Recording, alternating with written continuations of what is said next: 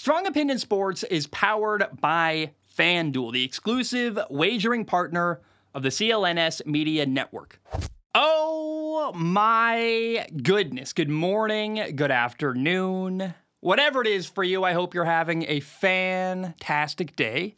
My name is Zac Shomler. This is Strong Opinion Sports, episode 573. Welcome in.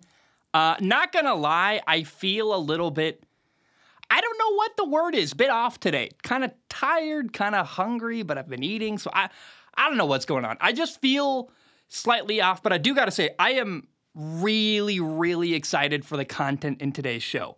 I want to be very clear.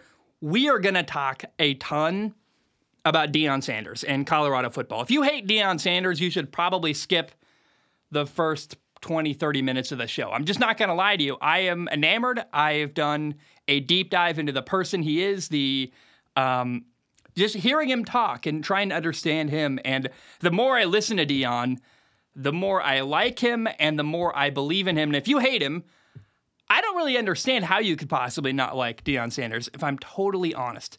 Uh, I'm going to show you why I'm all in on Deion And why I think he's probably honestly the next Nick Saban. He's about to change everything about college football. After that, we're going to talk about the Cardinals' new quarterback, Josh Dobbs. I fell in love with the guy. He's awesome. Uh, we're going to talk about the Cardinals head coach, Jonathan Gannon. I don't love him. Don't hate him either. Like, as a human being, I'm rooting for him. Seems like a nice man.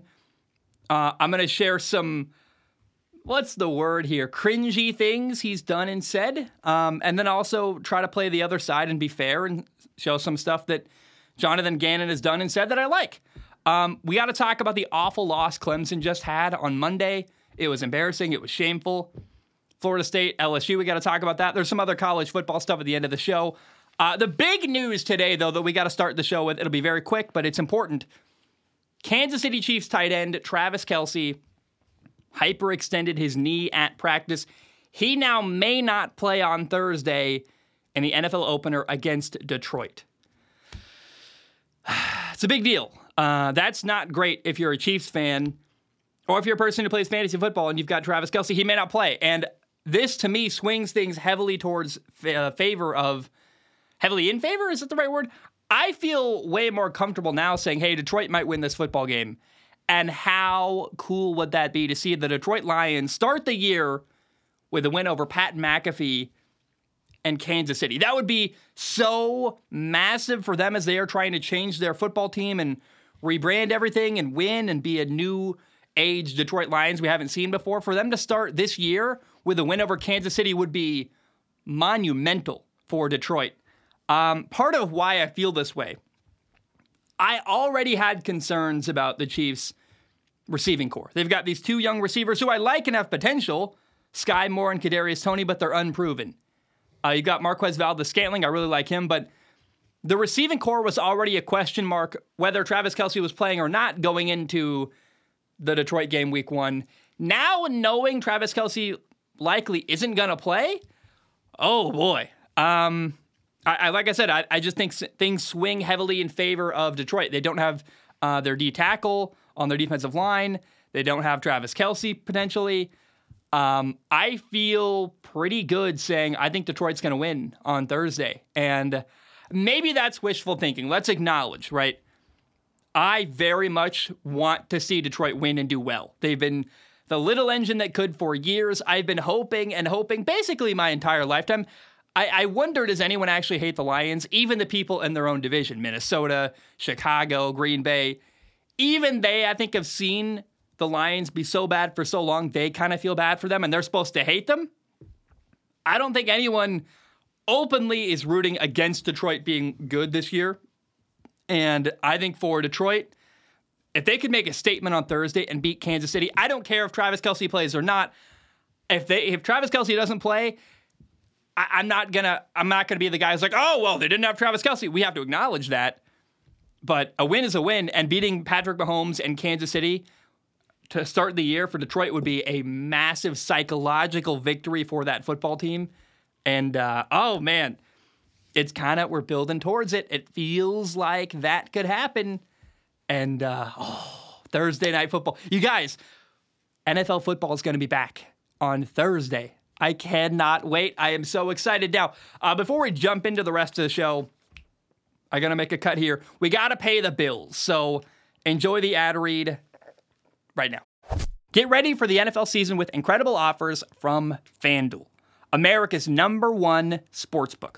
Right now, new customers can bet $5 and get $200 in bonus bets guaranteed. On top of that, all customers who bet $5 will also get $100 off of NFL Sunday Ticket from YouTube and YouTube TV. I use YouTube TV, it's great. That's literally how I watch all of my football. I highly recommend it. Now is the best time to join FanDuel. The app is easy to use, and you can bet on everything from spreads to player props and more. So visit fanduel.com slash Boston. That is fanduel.com slash Boston. And kick off the NFL season with an offer you won't want to miss. FanDuel, official partner of the NFL. Now, you must be 21 years or older and present in Massachusetts for this to apply. First online real money wager only. $10 first deposit required. Bonus issued as non withdrawable bonus bets that expire seven days after receipt. Restrictions apply. See terms at fanduel.com slash sportsbook. Hope is here. GamblingHelplineMA.org or call 1 800 327 5050 for 24 7 support. Play it smart from the start. GameSenseMA.com or call 1 800 GAM 1234. The NFL Sunday ticket offer ends on September 18th, 2023. There are no refunds and terms and embargoes apply. $100 off of NFL Sunday ticket, that is not $100 off of YouTube TV. The YouTube TV base plan is required to watch YouTube TV. Sunday ticket is an add on on top of that. You get $100 off of NFL Sunday ticket, the YouTube TV add on. Redemption requires a Google account and current form of payment. Commercial use is excluded. Subscription renews, cancel anytime. All right, we are back. I have a lot to share about Colorado head coach Deion Sanders. I am all in. I love the guy. I really needed to see his team play one game before I could commit to this feeling. Um, I've been feeling like, hey, it's a great hire. It's going to be cool and exciting. And I know Deion in press conferences has talked a lot about, you didn't believe in us, you didn't believe in us. I think it's fair to say I needed one game. I just I needed to see the product on the field before I jumped all in and believed in Deion and what he's going to do. But my goodness, um, I already kind of regret being hesitant, if I'm totally honest, because I went back and watched a press conference from three weeks ago, and I was like, he's been saying it all along, and he's been right every time he said anything. And I, I just I feel okay though saying I, I didn't know until I saw it, but I've seen him play one game with Colorado, I guess coach one game with Colorado, and I'm gonna get hate for this. I have no doubt. I don't really care. I am convinced, in my opinion, Deion Sanders is the next Nick Saban of college football. He's going to build a dynasty and win a ton in college football. I'm not sure that's going to happen at Colorado. I think Colorado, um, I could see, I mean, look, the mountains are beautiful, Boulder's amazing. I could see himself making a home and staying in Boulder for a long time, but maybe a program like Florida State or Nick Saban retires and Alabama wants to draw him in. Maybe a bigger program with more money in the SEC might eventually draw Deion Sanders and say, hey, we'll give you a bigger platform, better facilities, that kind of stuff. I could see him making one more move in college football to a slightly bigger, better program. Um, but regardless, whether it's in Colorado or somewhere else, at some point, Deion Sanders is going to build a college football dynasty. I really believe that. And I, I know we're one game in, but, uh, you know, um, I just think that what's going to happen with Deion Sanders, he is going to absolutely – dominate recruiting. People have no idea. If you listen to Deion and listen to the people his messages are going to, he talks directly to young men in high school, and his message regularly is aimed right at them to bring them into his program. I want to start today by this Deion Sanders topic. I want to start by breaking down his post-game press conference after beating TCU. And then after that, I've got even more to share from a press conference three weeks ago where he called shot after shot after shot, and you're like, he was right, he was right, he was right, he was right. And then he gave this philosophical answer that Deion Sanders isn't just a head coach, he's like a philosopher. And I I've bought into the philosophy of Deion Sanders. I love the guy. But the first clip I want to show you today is from his post-game press conference after beating TCU, talking about his opponent, TCU. Hats off to the opposing team. They're coached greatly. Uh, I th- believe their head coach, I, I, love him to life, what he did, turning the program around at SMU as well as uh, here last year. Good man. I had a moment with him in the middle of the field when one of the guys were injured, just to let him know how much I appreciate him, how much I respect him for what he's accomplished, and I and I, I really look up to him. He's a good man, and his team was well coached today. So Deion sometimes gets criticized for talking a ton of trash, and I would counter that by saying I think he's often misunderstood. He doesn't talk trash and tear people down. He's self-promotional. He believes in himself. I really can't find any examples of him tearing other coaches or other teams or other humans down. He just talks about how great he is, and usually he's right. And that's a critical distinction. Again, the difference between saying, I'm awesome versus you suck. And regularly, Deion really, really respects the game. You can tell it comes out in how he talks, it comes out in how he treats people. You saw if you watched the TCU game, middle of the game, he was hugging Sonny Dykes midfield, the TCU head coach. I just think often he's misunderstood, and he showed a ton, a ton of respect to Sonny Dykes and TCU's head coach after the game, talking about the program, talking about the head coach. I think that's really cool. We got to be much more dominant uh, next week in all phases, not just uh, one phase, but offensively, defensively, special teams. Offensively, we, we did it. Defense, we got to fix some things.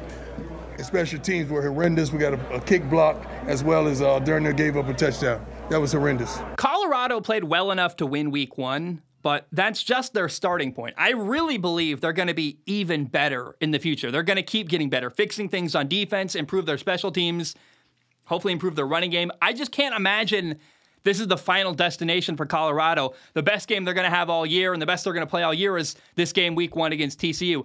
They're going to keep getting better. And I think it's very likely that this upcoming weekend, when Colorado hosts Matt Rhule in Nebraska, I think Matt Rhule could get embarrassed. I mean, we saw Matt Rhule, former Panthers head coach, now Nebraska head coach, he went out of his way to criticize Deion and the way he's doing things at Colorado this offseason. And, uh, you know, Deion never mentioned Matt Rhule. He never did, but he he just says, I don't care. Criticize me all you want. I'm going to win and do well. I think that's exactly what's going to happen. If I had to be uh, if I had to make a choice, I would say, hey, Colorado might win by like 50 points over Nebraska this coming weekend. It's going to be very interesting, but I just love all the people that criticize Deion. I mean, I feel like almost every coach did this offseason. He's won one game. It's not going to work. You know, he's got all these transfers. It's not possible. Um, he plays some of them. He plays Dan Lanning at Oregon. He plays Matt Rhule this weekend against Nebraska. It's going to be very interesting to see how things play out.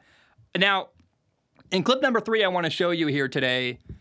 Deion is talking about coaching his sons, and I think it's just very cool. It shows not only the coach, but the dad that he is. Let's play the clip. When I was in the training room getting my foot worked on, he and Shiloh just came, and of course, Junior was filming it. So we had a dad moment. They were really happy, uh, elated. Shiloh came in there being apologetic because he, he noted a couple tackles he missed. I'm on his butt right now. But he said he had 10 tackles, and I checked the stats, and he, I think he did. so I was just dad in there uh, moments ago, and I'm proud of uh, both of them, really. I really am.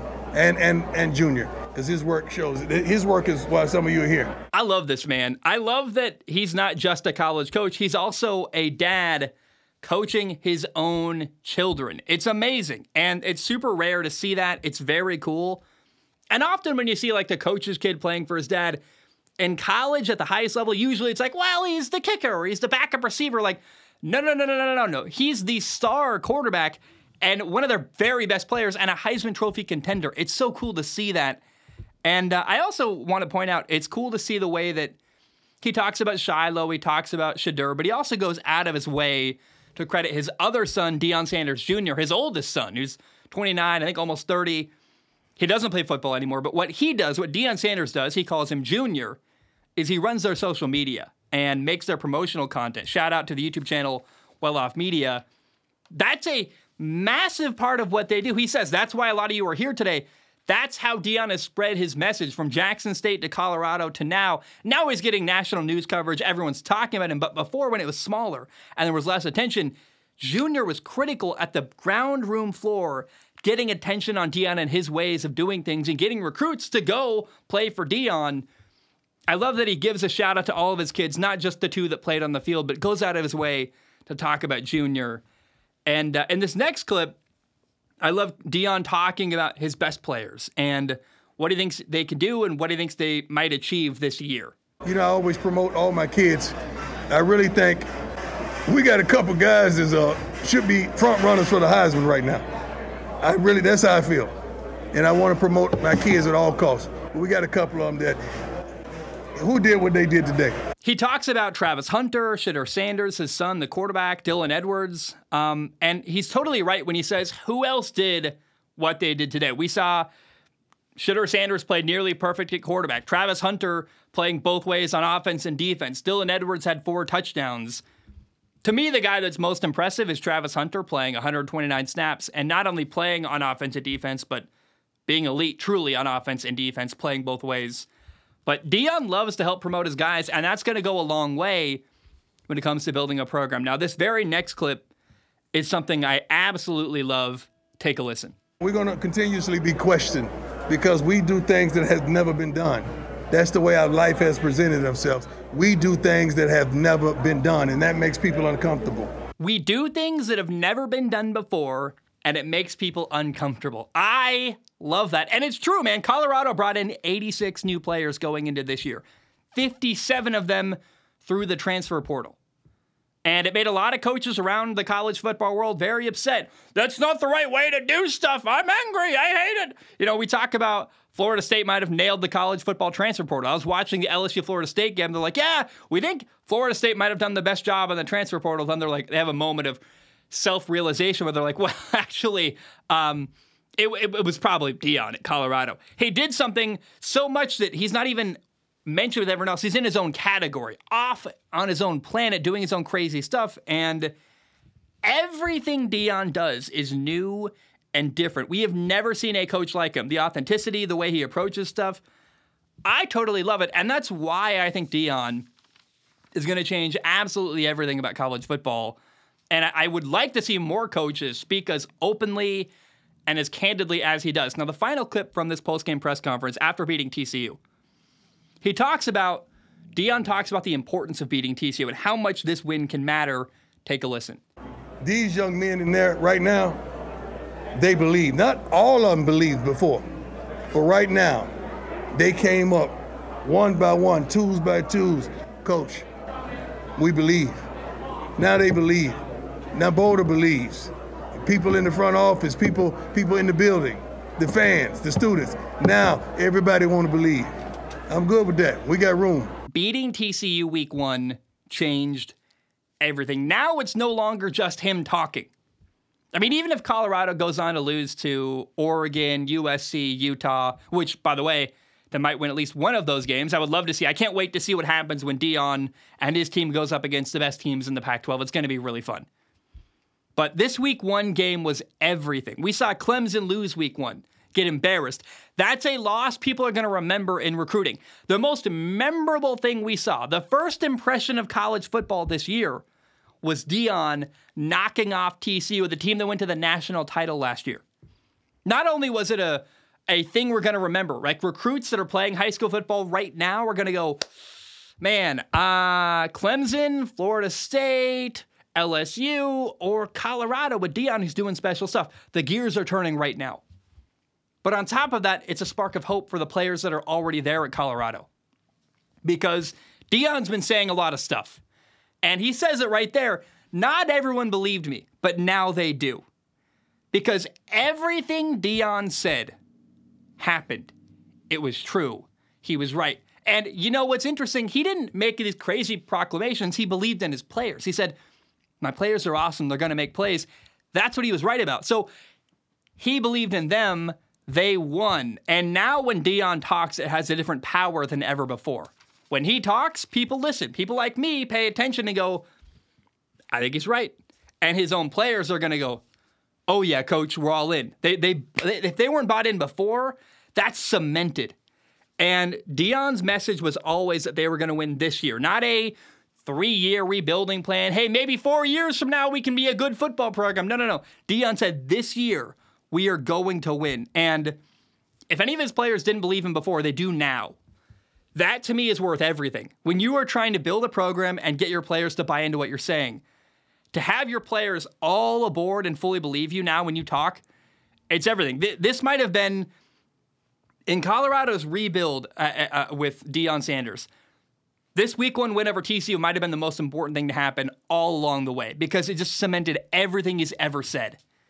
And I want to share another clip here. This is from a interview or a press conference three weeks ago, uh, way before the TCU game, and it's one of my all-time favorite quotes from Deion Sanders. I absolutely love it. It makes me almost want to cry because it's so caring and it's so true, and it really speaks to the way Deion wants to help young men.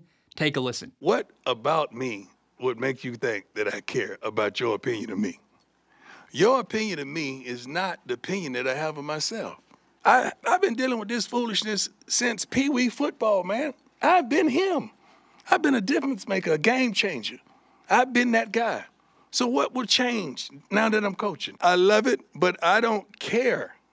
And I wish the world thought like that. Youngsters, if you're out there right now, do not give a darn what opinions people have of you, long as that opinion is not consistent of that of yourself. You be you. I'm not planning to make you feel good about me. I already feel good about me. I'm good. Man, um, Deion to me is so much more than just a football coach. I want to read that quote back to you. Do not give a darn what opinion people have of you, long as that opinion is not consistent that of yourself. It almost makes me want to cry. It's such a good word of encouragement for young men. I mean, Deion, more than a coach, is almost like a philosopher. He's so wise, and uh, man, I really think Deion's going to help uplift a lot of people. He really does just find exactly the right chord to say and way to share things, and um, I just think his encouragement, man, like so many young men need to hear that kind of thing. Stop worrying what people, people think. Stop worrying about all this nonsense. Focus on you. And if the criticism people are throwing at you, it's not really consistent with who you are, why do you care? That's how Deion's lived his life the entire way. And something that Deion's son, Shedeur Sanders, the quarterback at Colorado, said, uh, it might sound cocky and arrogant, but it actually, I think, really speaks to what can happen when you're raised by Deion and around him your entire life. I'm going to play it. Take a listen. Well, I'm a Sanders. You know, I don't feel pressure. That's the thing. It's in my blood. Like, I don't, I don't, I don't, I don't get nervous. I don't get none of that. Uh, especially when you prepare, you got the coaches and you got the staff and the players around you. Like, it's no real pressure. You just fighting yourself and your own thoughts. And that's the thing. I don't, I don't really, I don't fear no names or no nothing like that. So again, this quote might make you uncomfortable. Is that cocky? Is that arrogant? He doesn't get bothered. But no, no, it's actually incredibly healthy. I want to play it again. Take a listen to this. Listen to what Shedeur Sanders says about pressure. I don't get nervous. I don't get none of that. Uh, especially when you prepare, you got the coaches and you got the staff and the players around you. Like, it's no real pressure. You just fighting yourself and your own thoughts. And that's the thing. I don't, I don't really, I don't fear no names or no nothing like that. That is such a healthy mindset. And to me, that's an example of the impact having Deion Sanders around you your entire life can have. And to me, I, I mean, I, I love Star Trek. That's like Spock levels of logic. That's totally right. And it's one thing to know that in your head. It's another thing to truly believe it in your heart. And I believe Shedeur Sanders when he says that. I believe he's not phased. And if I was a player in high school football, I'd be like, hey, give me as much Deion Sanders as I can get. He's going to make me a better man, a better player, a better everything. I mean, truly, we have never seen a coach like Deion in our entire lives. And I want you to listen to this next quote from him. I love life. I love the life I live, and I live the life I love. So I'm not adverse to the, the nonsenses of life. A lot of coaches sit up there and lie to you because they want you to believe something else about who they are. You know who I am. I've been consistent with who I've been for a long time. Now, I've been in the light what since I was what 18 years old. This ain't that new to me. Like, man, he's totally authentic. He's the most authentic coach I have ever seen.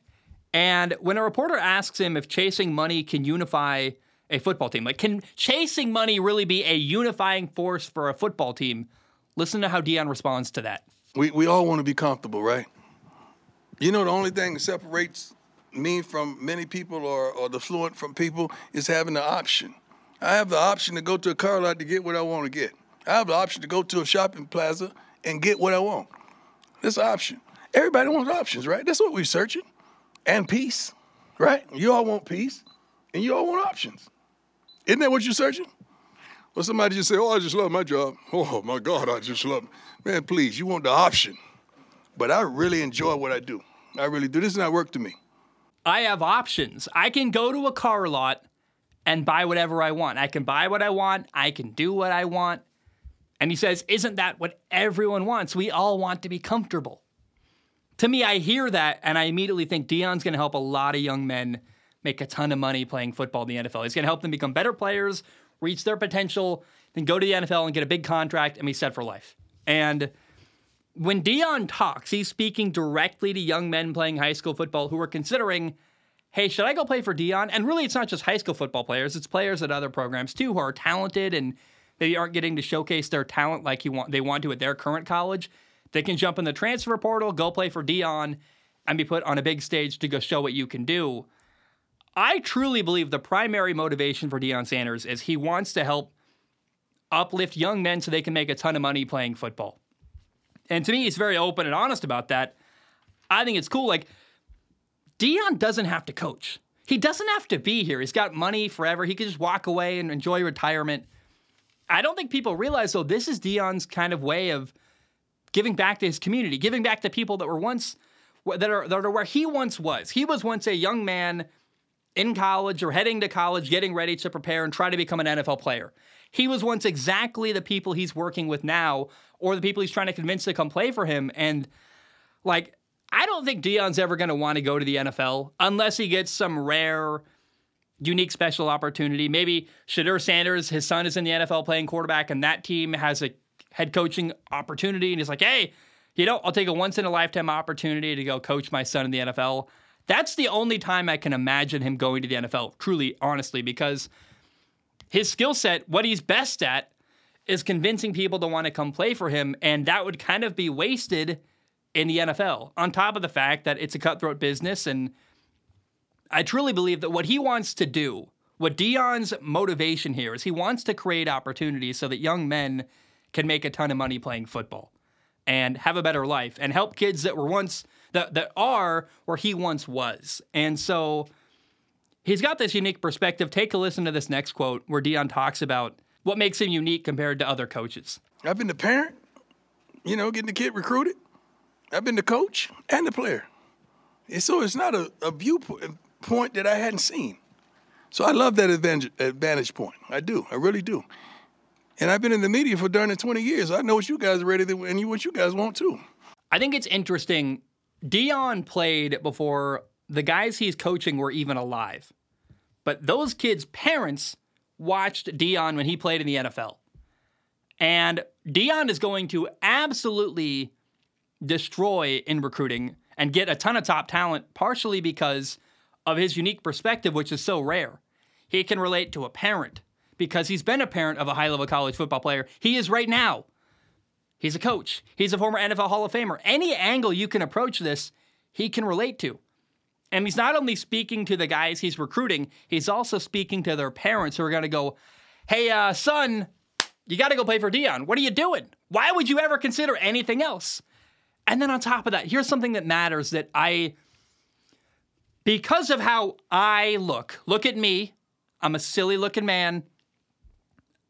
I, I feel uncomfortable saying this, but this is true. This really does matter.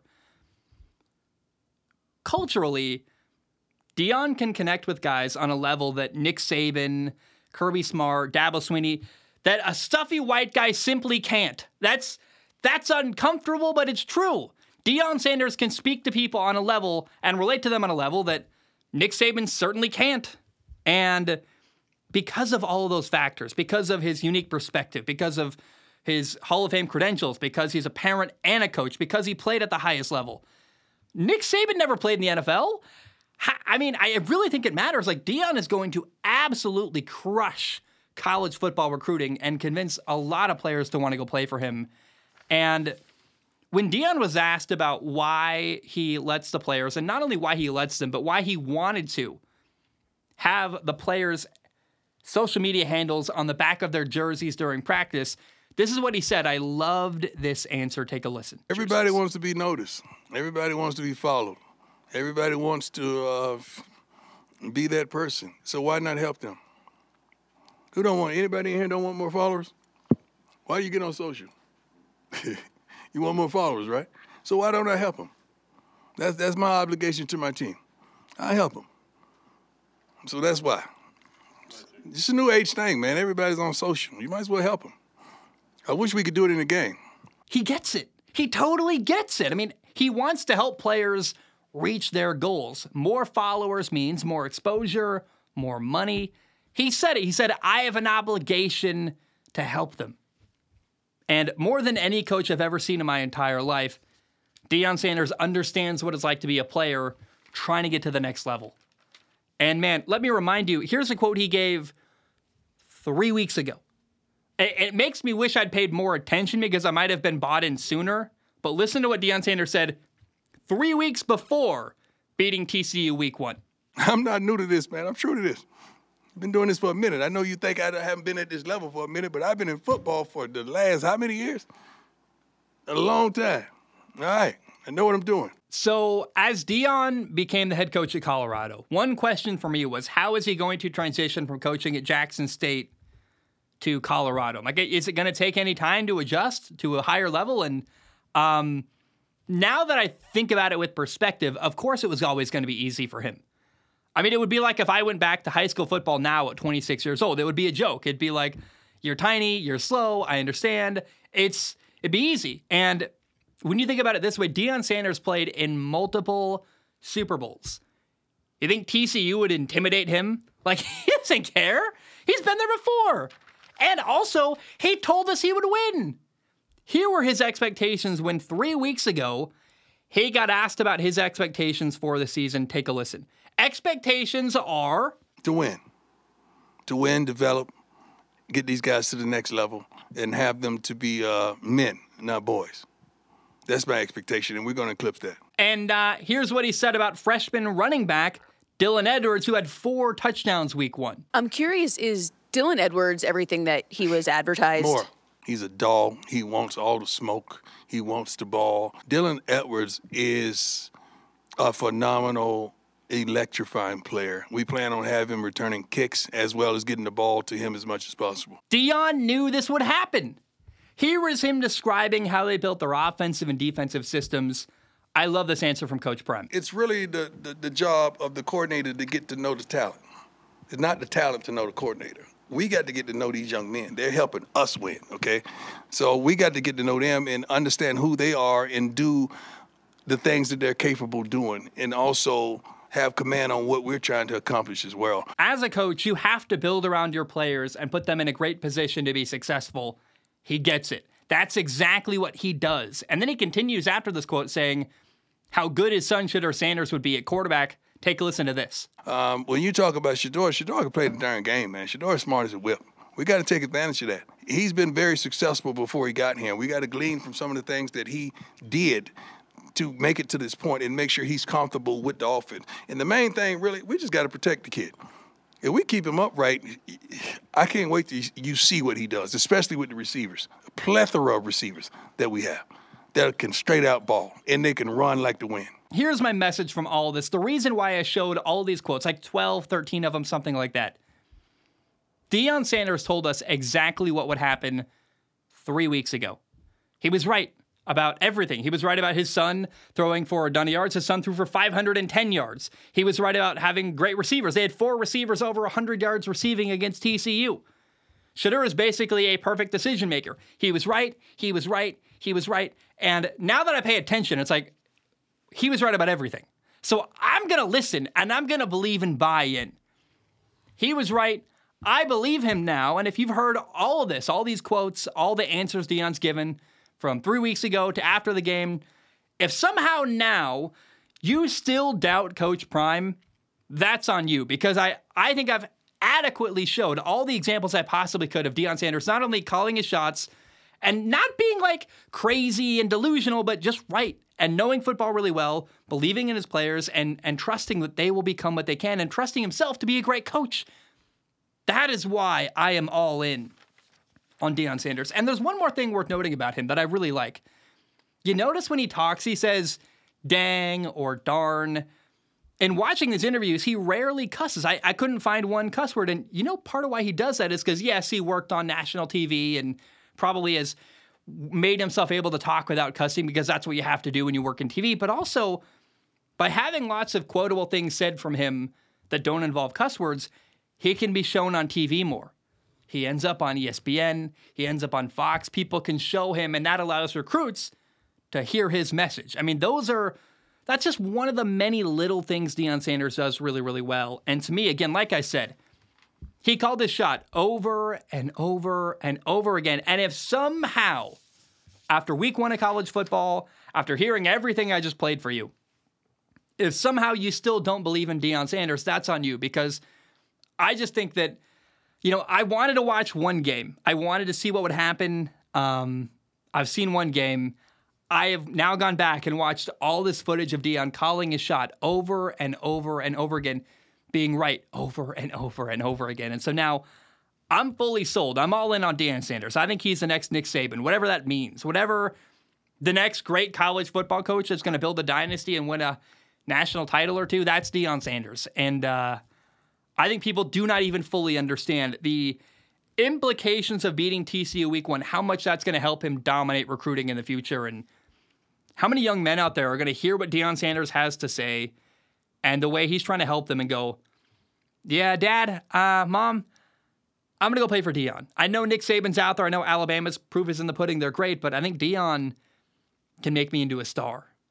And look, guys, I, I was a very average college football player. Like I I played at the lowest level. I was I was nothing. Right? I was just I would have been so happy to be in the room.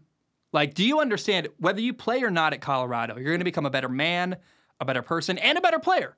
You may not play, but there's no way that practicing against the best players in the country aren't going to make you a better player too. And um, I just, I really fully am totally bought in on Deion Sanders. He's an incredible coach who's going to do amazing things. And uh, I encourage you, if you don't believe me, pay attention. like, open your eyes because um, I, I understood going into week one. I myself was like, let's wait and see. I want to see one game. But now that I've seen one game and then I've gone back and listened to everything, Deion is just unbelievable. And he's the next big thing in college football. I just, I, I got to tell you that that's my belief. I'm all in on that belief. And I, I think I adequately showed you why. All right, um, let's talk about the Arizona Cardinals. We talked about Deion for I don't know how long, a long time for sure. Um, Josh Dobbs was recently traded from Cleveland to Arizona. And I expect Josh Dobbs to be the week one starting quarterback for the Arizona Cardinals. So, what I did, I watched his introductory press conference in Arizona. And, um, guys, I loved it. I really fell in love with Josh Dobbs, the human being. And so, I want to be very clear. I am rooting so hard for Josh Dobbs. Like, he's not a great quarterback. He's not Patrick Mahomes or Josh Allen or, you know, whatever. But, dude, I just want to see him do well. Like, on a human level, I'm rooting for him. I want to play a couple clips from what Josh Dobbs said during his opening press conference at Arizona.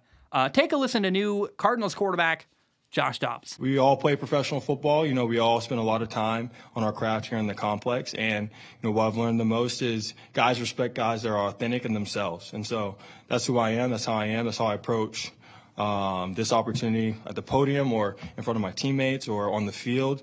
Um, and so, yeah, just to be able to go in and lead them, um, help contribute to this team and whatever my role may be. Um, I'm really excited about it. Authenticity, man. I love it. Um, I'm not going to lie to you. I think it'd be really cool if we could find a way to get Josh Dobbs on that Netflix series quarterback because, yeah, we know what it's like to follow Kirk Cousins or Patrick Mahomes, but what about following like a true backup quarterback, a guy who is a backup, sometimes a starter. Josh Dobbs has played in eight games during his career. He occasionally makes a start. Started a game for Tennessee last year. He's probably going to be the week one starter in Arizona.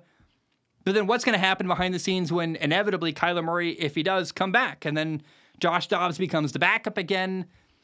It's so fascinating. It's such an interesting journey to follow. And then on top of that, he's such a likable human being. So here's something he said. I really want you to listen to this. This is Josh Dobbs' approach as a quarterback. Take a listen. No, I, I would say for myself, every time I step in the building, I put starting expectations on myself. So um, I know the QB situation is going to play out however the coaches see fit. Um, but for me, you know, I come in ready to compete every single day. I push myself, but also, you know, approach the room in that way. And so I'm excited to be a part of it and be a part of the team. They've got such a weird quarterback room in Arizona. Uh, you know, Kyler Murray, maybe, maybe not is going to play this year. We're not really sure. They've got a rookie fifth round pick, Clayton Tune. Um, I will be rooting heavily for Josh Dobbs, but here's something he said that I love. Here is Josh Dobbs talking about getting to know new teammates. This is a great answer and a great mature thing to say. And it actually makes me think a lot about Rams quarterback Matthew Stafford, who um, maybe should take some notes actually and learn from Josh Dobbs' approach to um, interacting with teammates. As, as, you guys know, there's a lot of turnover in the NFL in general, in the offseason, year to year, week to week, even. So, learning new teammates, meeting new people is a part of the game, a part of the profession. And so, um, I'm looking forward to it. I haven't met everyone yet. I probably met them in passing, but uh, my goal is to meet everyone, obviously, very quickly and um, know my teammates because that's a big part of you know being a, being a quarterback on the team. You know, it's part of the position, being a leader on the team to know your teammates and be able to motivate them. So you know.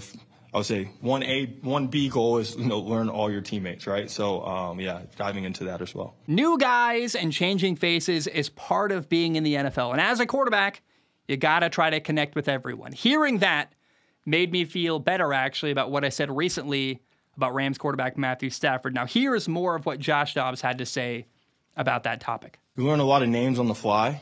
Um, especially, you know, we spend a lot of time in the QB room and stuff. And so, yeah, you learn a ton of names on the fly. I think um, today in the huddle, you know, I learned Hayden, Hayden Center. And he came up to me at working out. He goes, Hayden, I know we worked uh, worked together today. You know, you took some snaps from me, but my name's Hayden. And so um, there'll be some of that, but we'll have we'll have fun with it. Guys, part of the job is meeting new people and learning their names. That's part of the job, according to Josh Dobbs. That's a great answer. And uh, Josh Dobbs also talked about his career and the realistic outlook on what it's looked like because he hasn't been a Tom Brady who played for 20 years in the NFL. Take a listen to this. When you're growing up, you may think, you know, um, the fairy tale career is to go play like Ben Roethlisberger. I was in Pittsburgh with him for five years. You may think the fairy tale career is to go there um, and play somewhere for 17 seasons, and um, but when you really look around the league, you know that's like very minuscule. That barely happens. And so everyone's journey looks different, right? Everyone's journey to where they want to go looks different. Um, and so I'm embracing mine. I embrace my role every step of the way and put my best foot forward every time I come to work. Josh Dobbs is 28. He's a fourth round pick in 2017. Played in Pittsburgh, Tennessee, Cleveland, now Arizona. Mostly he's been a career backup. He's played in only eight games during his time, but it's kind of a cool opportunity for Josh Dobbs right now to get to be in Arizona, be a starter for a little while while Kyler Murray's out. And another fun thing I love about Josh Dobbs, something that I knew about him before, kind of distantly in my memory, but I got reminded of here, is that he studied aerospace engineering in college. He's literally, I guess, a rocket scientist is the right word there, for lack of a better term. And at one point, Josh Dobbs actually committed to Arizona State for college, which, if you've never been to Phoenix, Arizona State's in Tempe, but Scottsdale, Tempe, Phoenix, Glendale, it's just all one valley. It's, it just feels like the same city, even if it's slightly spread out. Um, and so Josh Dobbs almost lived in the area once before. Then last minute, he flipped his commitment to Tennessee Take a listen to this. I ended up going on my official visit to Tennessee, and I just really loved it. It was obviously geographically closer to home, being from Alpharetta, Georgia, and I had the opportunity to play a little earlier in my career at University of Tennessee than ASU. Um, but they both had tremendous aerospace engineering programs, uh, which was really important to me. aerospace engineering, huh? He mentions it again. He loves it. Listen to more of that. It's been uh, really cool developing a relationship with NASA in Florida. They have one in Cleveland, as well as working with different companies like Cirrus Aircraft. They're out of Knoxville. They have one out here, Scottsdale. Um, so yeah, that's that's I would say goal down the road. I've been able to create amazing connections in that field, the engineering world. Um, but yeah, you know, focus on ball now, and then when that day comes, you know, we'll make the most of the opportunity. So when Josh Dobbs is done with football, he wants to work in aerospace engineering, which, uh, man, I once dated actually briefly an engineer for NASA who designed some drones for them. And um, I went to drinks with very smart people where they're all engineers, and then there's me, like the YouTube football idiot. And I at times was like, "Yeah, you guys are all really smart." And and then there's me. I'm I'm also here. Uh, and so the fact that Josh Dobbs is, you know, can hold his own in that world, it makes me like him even more. I just think it's really cool. And I want you to now listen to him talk about how being an aerospace engineer correlates with playing quarterback in the NFL playing quarterback's most cerebral position in all of sports. So it definitely helps, especially study habits, processing information. Uh, you get 40 seconds, and defense is throwing different curveballs at you from pressures to fronts to coverages. And you have a play, and you get your team in the best play possible, whether it's the play called or get to a different play and go out and execute that play and then repeat process the next time. So you learn that same thought process in engineering in school. Like they give you a ton of homework, a ton of problems where you got to go and repeat it. You know, being able to push my brain, especially learning new offense per se. I don't know how much we're going to get to watch Josh Dobbs play quarterback for the Arizona Cardinals this year, but I am rooting for him hard. I love the guy. He's so easy to root for, likable, well spoken, smart giving great answers there. And uh, I really want to see Josh Dobbs do well, both in football and in life after football. And uh, man, someday, if it's ever possible, Josh Dobbs would be such a cool guest on the show. Someone to like, when he's retired, come talk about football, talk about the journey, talk about his approach to life. He seems like such an interesting human to talk to. And uh, Josh Dobbs got a new fan in me, man. I'm rooting hard for this guy. I don't know how he's going to do this year, but as a human being, what an awesome person and easy to root for. Now let's transition. I want to uh, let me show you the Michael Scott of the NFL. What's up? Hey, what's up, man? How you doing? Good. Good. Good. Shoo, shoo, shoo, shoo, shoo. Shots, explosives, explosives. You can run. That was a brief interaction. The first time Jonathan Gannon met Cardinals receiver Rondale Moore. Shoo, shoo, shoo, shoo, shoo. Shots, explosives, explosives. You can run. Here's Jonathan Gannon's speech to his team on day one. Who who drove over here? Put let me see your hands. Who took the bus? Did you have fire in your gut? Did you? We're here for a reason. Don't get that twisted. Okay, we're here for a reason to win games. So if you didn't have that fire in your gut, you better you better light the fire pretty fast. Okay? I'm starting to feel mean. It's really cringy. Um, but the next clip I want to show you uh, after that, just motivating speech that's going to move you to tears and get you ready to run through a brick wall. The next thing I want to show you is uh, a clip I edited a little bit, added some visuals to to make it more stimulating. But this is Jonathan Gannon talking about what he wants his team to look like this year. Truthfully, if you said, hey, JG, what do you want your team to look like? I want them to be killers. Truthfully, silent killers. Killers. Okay? So be who you are. Just understand, I'm looking for killers. Killers. Killers. Guys, it's horrifying how easy it is to make fun of Jonathan Gannon. Um, like, that's one of my favorite edits I've ever made. I love that. I love. I think it's just funny. Like I, I don't. I put it on Instagram and I just watch it over and over. It's just a funny moment. Um, like the silent but deadly as a fart. I think I think it's a funny joke. Um, I don't entirely know what to make of Jonathan Gannon, if I'm totally honest. Um, I remember, like in fairness, I remember when Eagles head coach Nick Sirianni first got to Philly. And when you clipped him out of context, it was really cringy and really embarrassing stuff. And so you can make the guy look goofy very easily. I just did that to Jonathan Gannon. But then Nick Sirianni, after looking really goofy when he first got hired, took the Eagles to a Super Bowl in their second year.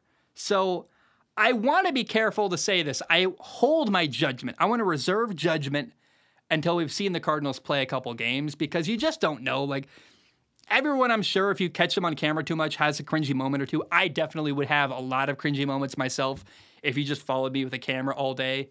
And so I want to wait to see Arizona actually play football, but certainly those are some goofy, cringy Michael Scott moments, but it's not all bad. I mean, listen to this. This is what Jonathan Gannon said the first time he met Cardinals quarterback Kyler Murray.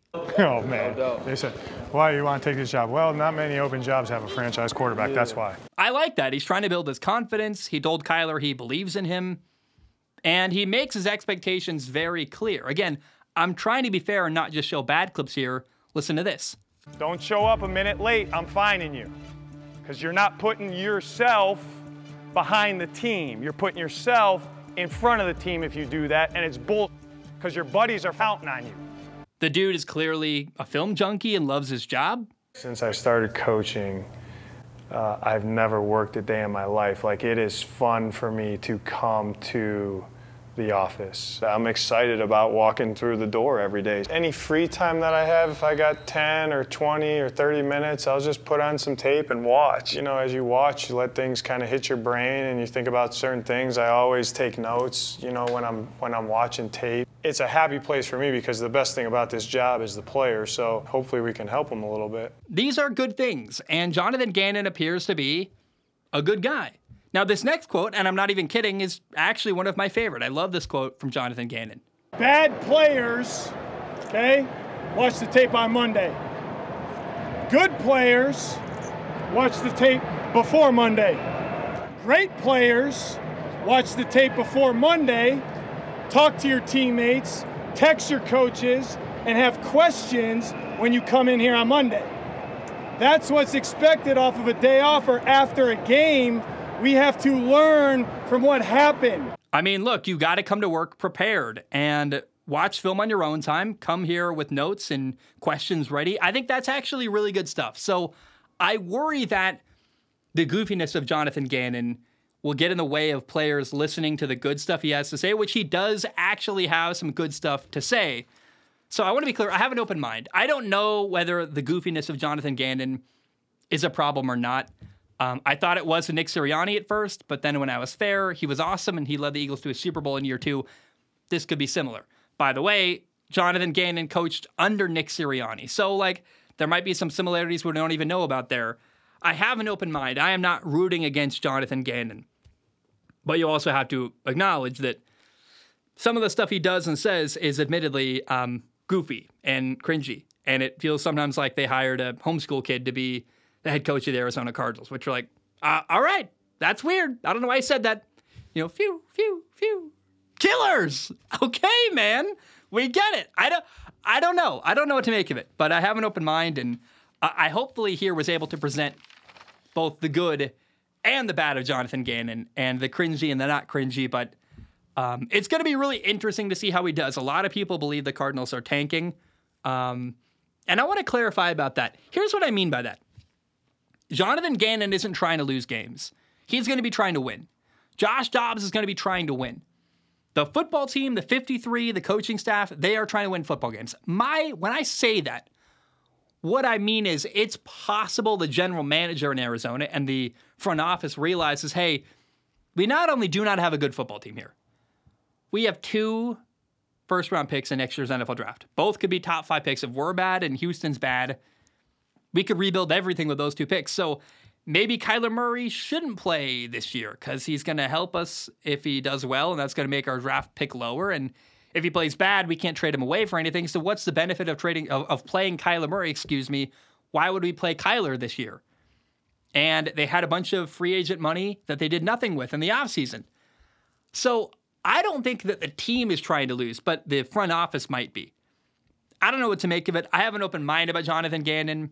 Um, I know I predicted the Cardinals to win one game this year, and Cardinals fans hate that. They are really angry when I say that. They are fighting tooth and nail for not one win, but five.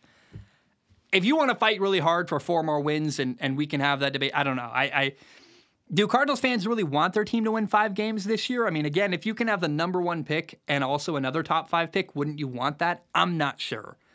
But I just want to be clear. I am trying to be fair to Jonathan Gannon. I'll make fun of him openly, but I also wanted to praise him and show some of the stuff he said that I like and is good as well. So um, those are the good and the bad parts of Cardinals head coach Jonathan Gannon. All right, let's shift back to college football. On Monday, I watched Clemson lose to Duke, 28 to 7. It was a horrible game. Uh, horrible game in the fact that Clemson played terrible. It was actually a great game for Duke. They played well. Um, shout out to Duke. I mean, just great job there. I think they're not the story here. The story is Clemson, but um, you know, Duke quarterback Riley Leonard played awesome. He's six foot four, a big, powerful athlete. He can run, he can throw. He's only a junior, and that's you know, it's a bit overwhelming. It's another quarterback in college that I feel like has NFL potential. So we're just like it's uh we are reaching a saturation point. I am telling you, there are so many talented young quarterbacks that we don't know what to do with all of them. And as they go to the NFL, it's just going to keep raising expectations. Getting away with playing at a mediocre level, the quarterback position, Ryan Tannehill, Kirk Cousins.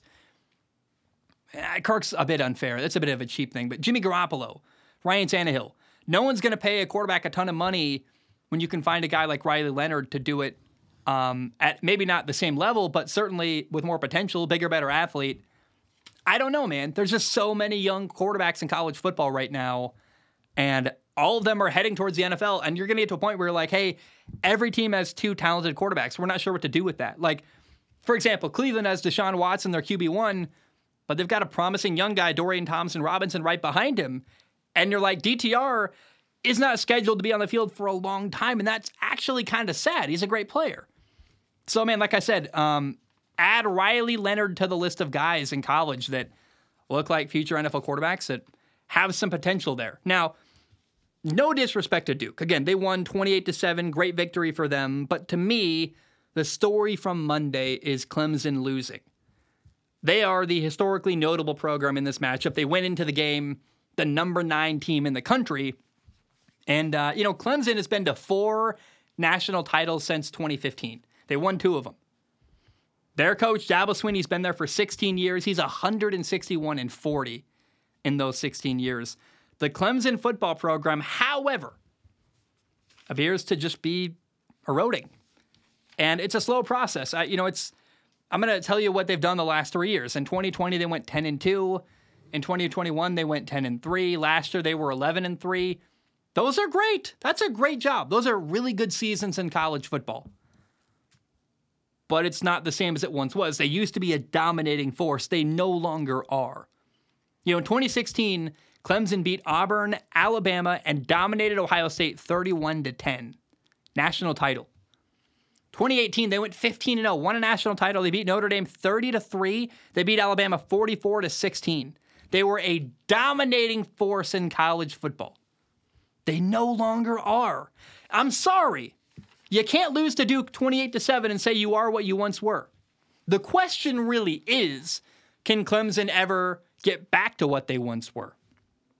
Because watching their head coach Dabo Swinney, when he was losing to Duke, watching him on the sideline as he's watching his team fumble the ball twice in the goal line, have horrible special teams, look like an embarrassment. Watching Dabo Swinney, he looked lost. He looked defeated he looked like he didn't want to be there. Like he wanted to go home. Like he wanted to just slide down into his shirt and disappear. They are not dominating in recruiting. The offense looks horrible. I'm not really sure what Dabo even does. If he's not getting great recruits, what does he do? Because the offense was really disappointing and it was supposed to be better. They hired Garrett Riley, the offensive coordinator from TCU. He came over from TCU after they went to the national title last year. That's the brother of Lincoln Riley, the head coach at USC. And I was waiting. I'm watching this game for Clemson, waiting for somebody to make a big play.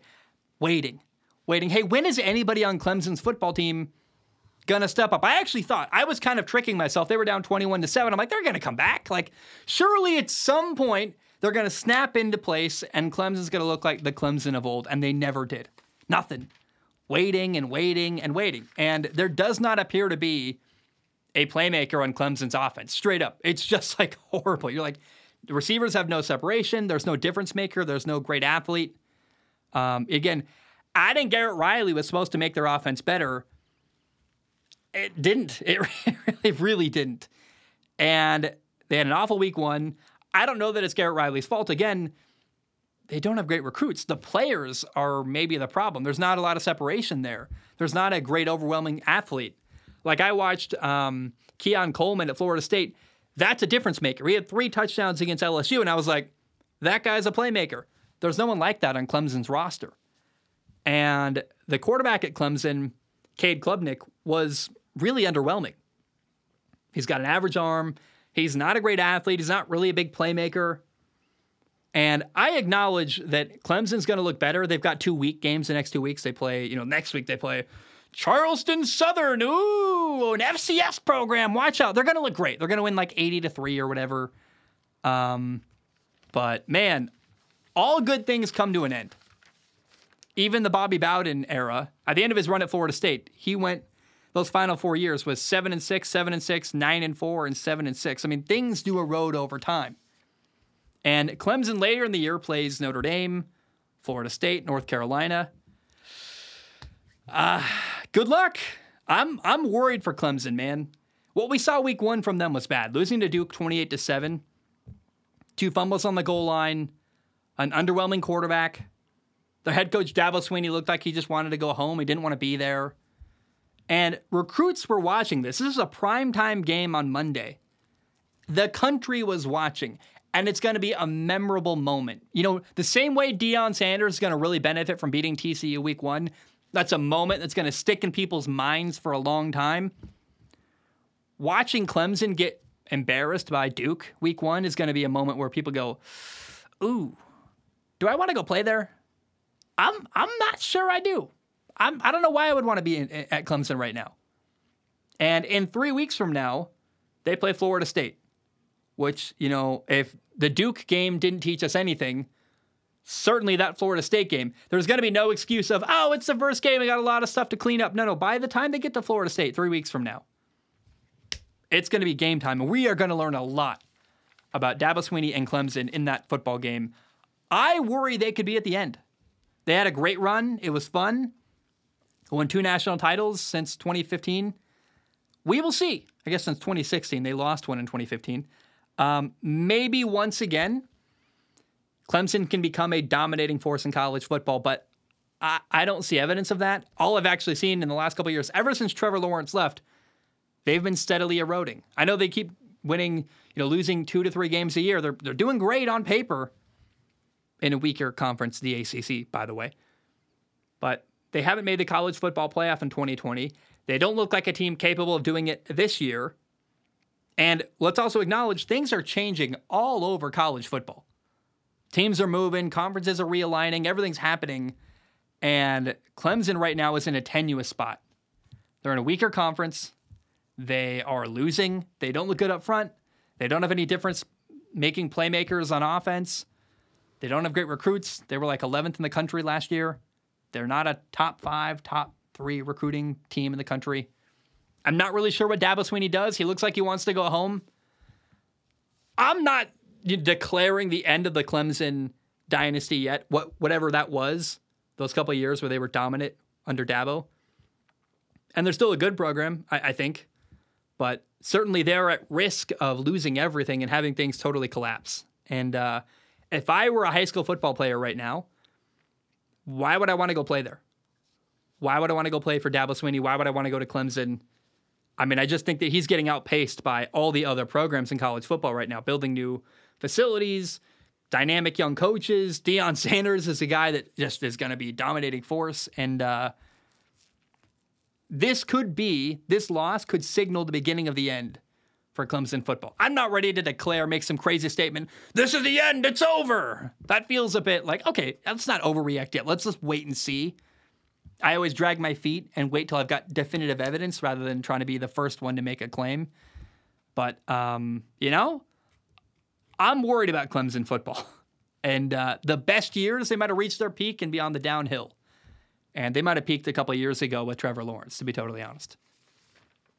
Now, on Sunday, number eight ranked Florida State beat number five ranked LSU 45 to 24.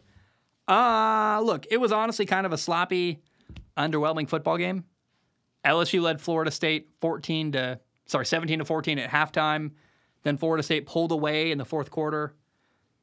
I, you know, Jordan Travis was both the playmaker and difference maker for Florida State and also a quarterback who made some really sloppy mistakes. He had a couple throws. I was like, what the heck are you doing? Like, he had a throw late over the middle, up in the air on his own goal line where he should have thrown a pick at like the 10 yard line. It was just a, hey, you can't ever, ever, ever make that mistake as a quarterback. That's horrible. But he bounced back. And credit to Jordan Travis after throwing a pick, after having some bad mistakes here and there he ended up with a five touchdown game. He threw four touchdown passes. He ran for one. Uh, what I again, what I say here is Jordan Travis had a bad kind of start to the game, but he settled in, and not only settled in, it's easy to fall apart mentally when you're making embarrassing mistakes. To be like, ah, I had a bad start, I can't recover from this, but he did. He kept fighting. He played at a high level, and I hesitate to come down too hard on LSU head coach Brian Kelly. I'm not exactly sure why. Let's acknowledge I don't know why I'm not here saying, you know, Brian Kelly sucks. Let's call for his job. But it was 24 to 17 in the fourth quarter. I think both teams played really sloppy and really ugly. It's not like Florida State was a way better team, but you look at on paper, they're kind of even stat wise. And I guess I didn't have college football playoff expectations for LSU this year. You know, I thought watching Florida have a horrible week one loss, that was awful. Um, Clemson was the worst loss week one I saw. Colorado was better coached than LSU. So as I compare the things I saw to what I saw from LSU, people did better.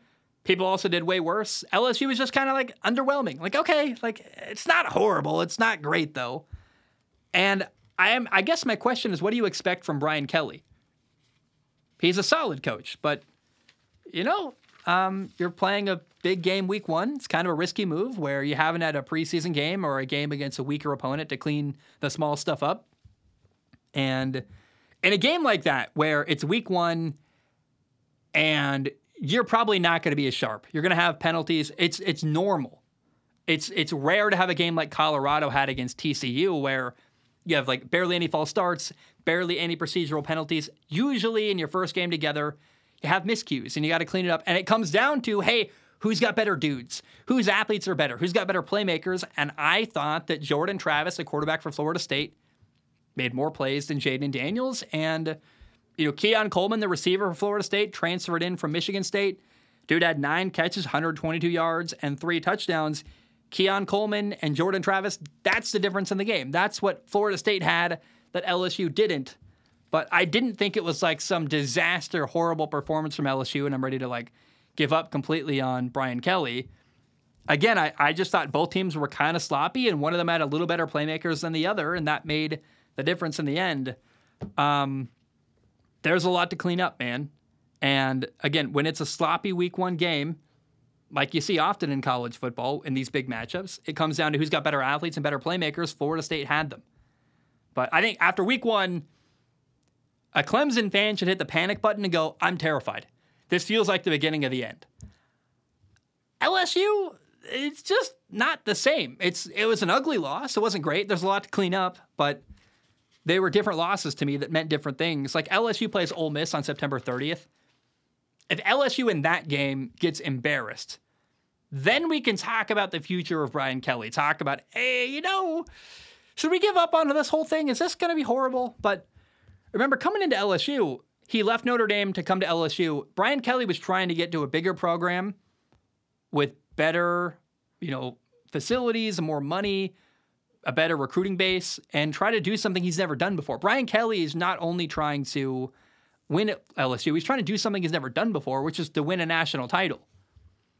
And to me, he's got a lot to prove. I mean, I would liken Brian Kelly to he's like a really average. He's Dak Prescott or Kirk Cousins, right? You get to a playoff game, you're solid, you put up good numbers, you're you're decent, you're kind of mid. He's not elite though. Brian Kelly's not an elite college football head coach, he's a very good one.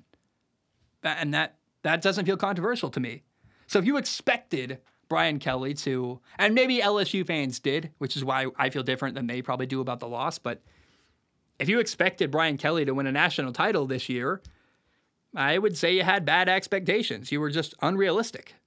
And so I I don't feel this need to panic for LSU. I just think that again, Florida State have better playmakers, but the two worst losses I saw during college football week 1, Florida losing to Utah and Clemson getting embarrassed by Duke. LSU isn't in the conversation with me. They weren't that bad, the same level of bad Florida and Clemson were. So it's fine. It's not great. I wouldn't be glad you lost if you're an LSU fan, but again, Florida State had better playmakers that made bigger plays in the fourth quarter than your guys did, and um, that's disappointing, but also not like to me not the end of the world. I don't, I don't know. Uh, on Sunday, I know a Sunday game, Oregon State beat San Jose State 42 to 17. And it was kind of cool. Oregon State's a top 25 school in the country. And no conference seems to want them. They can't, they're basically looks like Oregon State's to have to play in the Mountain West next year. Oregon State's to likely have to go play against, well, uh, San Jose State every year in that division. Um, and If this was their first ever game in the Mountain West, Oregon State dominated. They won 42 to 17 and showed if we go to the Mountain West, we are going to be the best team here. Like we are a dominating force. And it's also interesting, by the way, the Pac 12 went 13 and 0 in the first week of college football. That's never happened in the last 40 years. So, kind of interesting. It's really sad that the Pac 12 is probably going to have its best year ever and its last year ever. Now, the big story from this football game was Oregon State quarterback DJ Uiagalelei. He's a transfer from, uh, we talked about him earlier, Clemson. He had five touchdowns. He threw three touchdown passes. He also ran for two. He was 20 for 25 passing at 239 yards. It was interesting. It got my attention. Um, I watched every snap he played. There was a notable miss that really just sticks in my brain. It was a throw you cannot miss. He threw a bubble screen into the ground. And it felt like a moment where, like, okay, well, we're seeing some of the issues of him with accuracy he had at Clemson last year. And it's just hard to judge a game against San Jose State where his offensive line is overwhelmingly way better. They're running the ball for a ton of yards. I don't think he was really challenged in this football game. The five games I'm going to judge DJ Uiagalelei on are September 23rd at Washington State against Cam Ward, a really dynamic, awesome quarterback. You're going to play Utah on September 29th, at Colorado November 4th, Washington November 18th, and Oregon November 24th. Those are the five games for DJU that we're going to look back on and go, how did he play against really good competition? And big moments on the road at Washington State, on the road at Colorado, against Oregon, against Washington, against Utah, all at home, by the way. How does he handle the better teams in the Pac 12 and a really good quarterback matchup September 23rd at Washington State? How does he handle that? Does he get outshined? Does he play badly? Those are the games we will judge DJ Uiagalelei on when the time comes at the end of the year. Uh, another guy that caught my attention week one was the new Penn State quarterback Drew Allar. Dude is 19 years old, six foot five, 243 pounds. He is a monster. And it's weird because he's like a grown man, but he has a baby face. You're like, dude, you look like a child. You look like you're 12, but you're built like a giant. It's crazy. Uh, against West Virginia, he was 21 for 29 passing, had 325 yards, three touchdown passes. The two big moments to watch Drew Allar this year. He's young, he's a sophomore. He's got a lot of time to, to gain my attention and respect when it comes to the NFL. But Penn State plays at Ohio State on October 21st. That'll be really, really interesting. And then November 11th, Michigan comes to Penn State. And that'll be really fun too. So those are the two big games. I believe does Penn State play in State College? Is that the name of that town? I think I think that's what it is. State College, which is such a if that's really the name of where Penn State is, that's a funny little town name. Anyway, though, the Michigan and the Ohio State game, those are the two games where I'm going to look at Drew Allar and go, how do you play? You got an opportunity, gain my attention, gain my respect. I am waiting to see what you do. Finally, let's end the show today with a shout out to Wyoming football. Uh, I got a couple friends who played at Wyoming. Played with Josh Allen, actually. Awesome. Um, Laramie is really cool. Beautiful sunsets. I've been there in the winter. And uh, Laramie, Wyoming, it's, I, you know, Wyoming and Montana, they're very similar in this fact that when the snow sets in, you have the mountains nearby and the, the, the city lights up orange with the street lights. And it looks so interesting and cool. Kind of, kind of a cozy orange glow. But uh, you know, a friend of mine actually just got hired there. I might go see them uh, maybe March or February. Hopefully, get the end of the snow. Um, Wyoming just beat Texas Tech 35 to 33, and this is what I wanted to talk about. It was an awesome win. They won in double overtime. They were down 17 to nothing at one point, and I don't have a lot to say here. Just that it was a cool win. Like shout out to Wyoming, awesome program. I love Laramie. I love what you guys are doing. Really cool win to beat a Big 12 school, Texas Tech, at home by the way, at at Wyoming. Uh, beat Texas Tech 35 to 33 in double overtime just worthy of a shout out. Well done to Wyoming. I watched the highlights of the game. I didn't watch the game. I'm not going to pretend to you guys, but what I saw was fun, entertaining. Um, I don't know that I'll probably watch any more Wyoming football the rest of the year, if I'm totally honest, but um, they are worthy of a shout out. Great win by them, big upset, and uh, great job at home. So well done, Wyoming football. Round of applause. Guys, I love you. That was a long show. It feels like it was a long show. I don't really know. Uh, I have to go run to the store what do I need to buy? There's something I got to buy. I got to buy dish soap really bad. So I'm to go. I'm hungry. I need dish soap. I love you. I will see you next episode, we are going to do round two of NFL predictions. So we'll have fun with that. Love you. Appreciate you. Have a great day. Talk to you tomorrow. But um bum. Bam. We are